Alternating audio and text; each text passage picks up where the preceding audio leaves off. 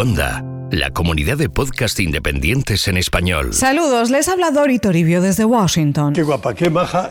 donde se ha desatado una gran tormenta política, la madre de todas las tormentas, el impeachment. ¿Aquí qué idioma habláis? Los demócratas han anunciado el primer paso hacia un proceso de destitución del presidente de Estados Unidos. Ah, Ah, vale. En base a una polémica conversación telefónica entre Donald Trump y el presidente de Ucrania. ¿Es el enemigo? Y una explosiva denuncia de un informante. ¡Vivo rodeado de rata! Trump asegura que todo es una caza de brujas, mientras los demócratas le acusan de encubrimiento, abuso de poder, violación de su juramento al cargo, de la seguridad nacional, de la integridad electoral de Estados Unidos y de la ley de informantes y de financiación electoral. ¡Toma! Toma la liada. Todo en la semana 140 de Donald Trump en la Casa Blanca. No, no entiendo nada. Los hilos de Washington. Ay, qué bonito. Con Dori Toribio. ¡Nos han pillado! Es importante empezar explicando de dónde viene todo esto, porque parecía que un posible impeachment, un posible proceso de destitución del presidente, había quedado en un segundo plano. La trama rusa pasó y el liderazgo demócrata era muy reticente a siquiera pronunciar la palabra. Pero de repente todo empezó a cambiar el 24 de septiembre. Tras 48 horas trepidantes en Washington, dieron un paso histórico. Therefore, today, I'm announcing the House of Representatives moving forward with an official impeachment inquiry. I'm directing our six committees to proceed with their investigations under that umbrella. La presidenta de la Cámara de Representantes, Nancy Pelosi, la demócrata más poderosa de esta ciudad y tercera autoridad del Estado, anunció que había encargado a seis comités empezar a investigar al presidente bajo el paraguas de un impeachment inquiry, es decir, una investigación sobre la que después se decide si seguir adelante o no con un proceso de destitución. Un primer paso hacia un juicio político contra Trump que Pelosi siempre se había negado a dar. More mystery today surrounding a whistleblower complaint that the nation's top national security official is refusing to turn over to the House Intel Committee. ¿Y cómo llegaron hasta aquí? A principios de septiembre empezaron unas tensiones crecientes entre los demócratas del Congreso y la cúpula de inteligencia. Los demócratas exigían tener acceso a una denuncia de un informante, un miembro no identificado de los servicios de inteligencia, sobre la administración Trump. No sabían sobre qué era pero sí sabían que existía y que había sido formalizada el 12 de agosto y que la oficina del director de Inteligencia Nacional no había notificado al Congreso, como dicta la ley de informantes de 1997. todo era un misterio. Las tensiones iban en aumento y el goteo de informaciones en los medios también. Poco a poco, hora a hora, hasta que el diario The Washington Post publicó el 18 de septiembre que en el núcleo central de la denuncia del informante estaba una conversación del presidente Trump con un líder extranjero y que Trump le había hecho una promesa preocupante. ¡Uy, qué peligro! Poco después, el New York Times añadió que el líder era el presidente de Ucrania y que Trump le había presionado para que investigara al ex vicepresidente de Estados Unidos, Joe Biden, y posible rival electoral en 2020. Once again, we have breaking news tonight centering around that explosive whistleblower complaint from inside the administration that has set off this latest battle with Congress. Trump dijo primero que todo era falso y otra caza de brujas de los demócratas con la ayuda de los medios. And uh, the fake news doesn't look into things like that. It's a disgrace. But I had a I had a great conversation with numerous people. I don't even know exactly who you're talking about, but I had a great conversation with numerous people, uh, uh, numerous leaders, and I always look for the Hasta que empezó a decir algo más que efectivamente sí había hablado de Biden con Volodymyr Zelensky el pasado 25 de julio, pero que fue una conversación apropiada, aseguró, sin presiones. Y aquí los demócratas es cuando empezaron a acelerar, porque además tenían otro asunto pendiente en la mesa con la Casa Blanca desde aquel mismo mes, desde julio. Entonces el presidente Donald Trump bloqueó un paquete de ayuda militar a Ucrania de 250 millones de dólares aprobado por el Congreso y que se consideraba urgente. La ayuda quedó congelada una o dos semanas antes de esa conversación y los demócratas empezaron a preguntar por qué. What Biden did was wrong. What did, you tell the what did you tell the Ukrainian president about Joe Biden and, and his son during your phone call? Well, you're going to see because uh, what we are doing is we want honesty. And if we deal with a country, we want honesty. And I think with the new president, you're going to see much more honesty in the Ukraine. If you don't talk about corruption, why would you give money to a country that you think is, corrupt? So it's very important that on occasion you speak to somebody about corruption. El presidente ya en Nueva York para participar en la Asamblea General de Naciones Unidas junto a un centenar de jefes de Estado y de gobierno de todo el mundo dijo que era una cuestión de corrupción que por qué ibas a entregar dinero a un país que crees que es corrupto. Y es importante hablar de corrupción, dijo. Horas después matizó otra vez. ¿Otra vez? Trump añadió que además la ayuda se había congelado a la espera de que los países europeos aportaran más. Llegados a este punto, en Washington ya había un terremoto. Uh, it is not okay for the President of the United States to talk to a brand new, newly elected foreign leader and extort from him a pledge to dig up dirt on a prospective political opponent. That is not normal, that is not ethical, it is probably not legal. Y empezó a pasar lo que no había pasado antes. Desde siempre ha habido un sector a la izquierda del Partido Demócrata pidiendo un proceso de destitución contra Trump, y el liderazgo les había frenado porque eran relativamente pocos.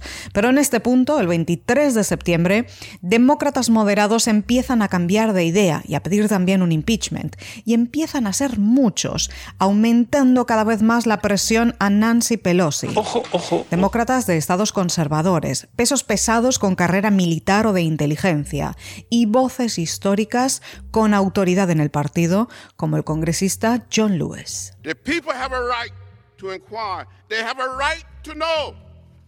The people have a right to know whether they can put their faith and trust in the outcome of our election. They have a right to know whether the cornerstone of our democracy was undermined by people sitting in the White House today. Y aquí, el 25 de septiembre por la mañana, llegó el punto de inflexión. Pelosi convocó una reunión urgente con los demócratas de la Cámara de Representantes y a las 5 de la tarde, en punto, anunció que había llegado la hora de dar un paso histórico, que solo se ha dado cuatro veces en la historia de Estados Unidos.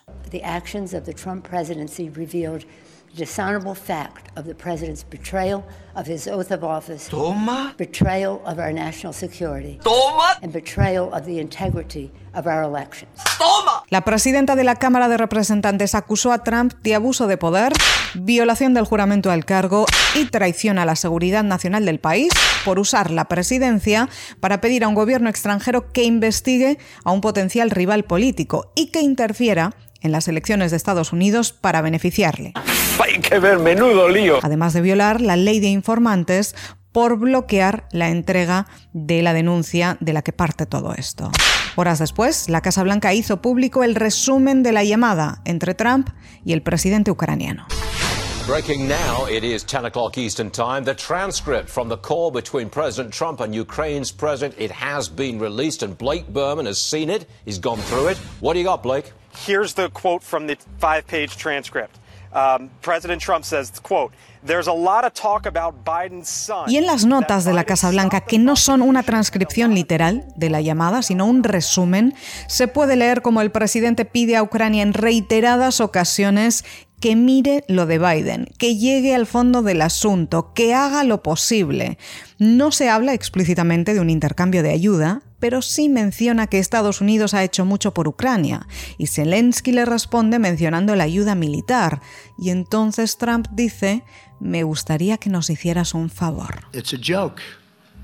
Impeachment for that? ¿Impeachment por eso? se pregunta Trump después, asegurando que la llamada es perfectamente apropiada y que por eso la han hecho pública, por transparencia. Asegura Trump que a quien hay que investigar de verdad es a Joe Biden, porque en 2016 pidió medidas contra la corrupción a Ucrania a cambio de un paquete de ayuda en calidad de préstamos de Estados Unidos. Y pidió, en ese marco, que tumbaran al fiscal general del país, que había estado investigando una empresa de gas en la que su hijo, Hunter Biden, formaba parte del organigrama directivo.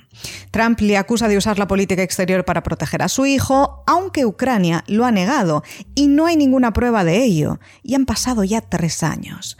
Mientras los demócratas señalan a la transcripción de la Casa Blanca diciendo que esto es lo que hay que mirar y que todo es aún peor de lo que esperaban.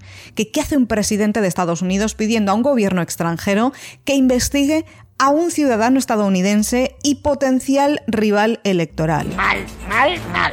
Por no decir borchenoso. Los republicanos, mientras tanto, se mantuvieron más cautelosos, diciendo que, bueno, que si no hubo quid pro quo, si Trump no ofreció ayuda militar a cambio de la investigación, que entonces no es para tanto y todo es humo. And Willie, as we look through the report, um, as we look through the letter, actually, to Chairman Burr and Chairman Schiff, uh, Mr. Rudy Giuliani is a central figure in the effort.